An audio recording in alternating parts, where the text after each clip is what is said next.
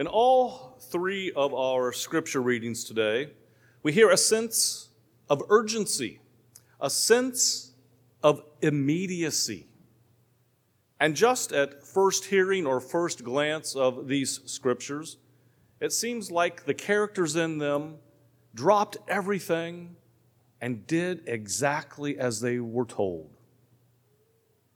But as most of us know, the scriptures that we hear on Sunday are just pieces of God's word.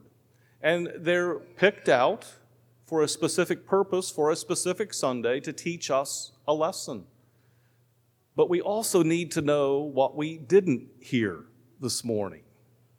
So if we first heard this from the prophet Jonah, we would have thought that Jonah was faithful from the very beginning.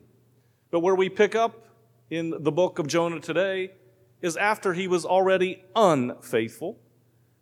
For the time that we were little kids, we know the story of Jonah and the whale. We know that God asked Jonah, commanded Jonah, go to Nineveh, preach repentance. Tell them that I'm going to destroy the city if they don't repent from their ways. Well, what did Jonah do? He got on a boat going the opposite direction of Nineveh. And that huge storm came up. And Jonah told those on board that the storm was because he wasn't doing what God wanted. And he tells them, throw me into the sea. And once they did, the sea calmed down. And the big fish, or the whale, swallowed Jonah whole. And he spent three days and three nights in its belly until it spat him out onto the shore, which is where we pick up today. God saying, Jonah, go to Nineveh. And Jonah obediently goes this time. Or in our gospel today. Today it's from Mark. But last week we heard from the gospel of John. We heard how John and Andrew were following John the Baptist. And John points out to them when they, he sees Jesus, behold, the Lamb of God. And we hear in John's gospel that John and Andrew immediately stop following John the Baptist. And they follow Jesus. And they ask, where are you staying? And he says, come and see. So you would think from last week's gospel that they left everything at that very moment to follow him. But evidently they didn't. Because we have them in this week's gospel. They're out fishing. Even though they've had that encounter with Jesus, they know that he's the Christ.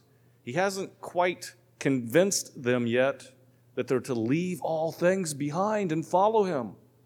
And so we pick up in the gospel today that Jesus is preaching repentance for forgiveness of sins. The kingdom of God is at hand. And so he sees Andrew and Simon. And he says, follow me. And they do. And then he comes across James and John. Follow me. And they do. They're not sure what this future holds for them. But they leave. They leave their family. They leave their livelihood.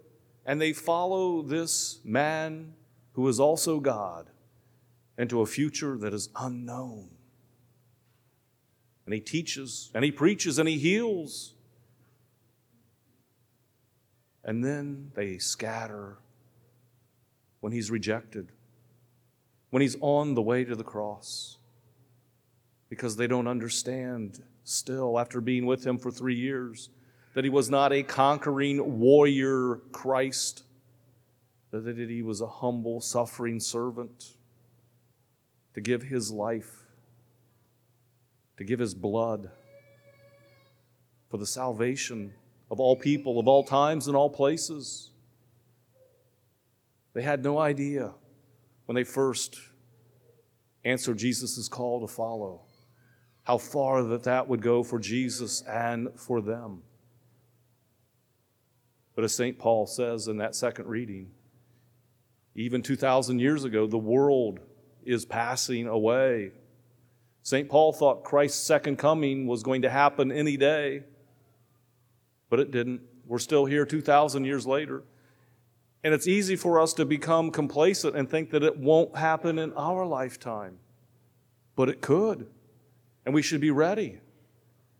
for Jesus' command to repent and believe in the gospel, that the kingdom of God is at hand, should be in front of us every moment of our lives, so that we make right decisions, that we listen to the voice of the Lord who is leading us in his ways of truth and righteousness and peace and mercy and forgiveness and love. It's not easy to be a disciple of Christ. It's not easy to follow immediately when we hear God calling us to do something. I told him no for many years to the priesthood. I've told him no many times after I've become a priest. But it is amazing when God continues to whisper in our ear or yell loudly in our ear or hit us upside the head with a two by four. And when we finally get it, then we're truly becoming who God created us to be.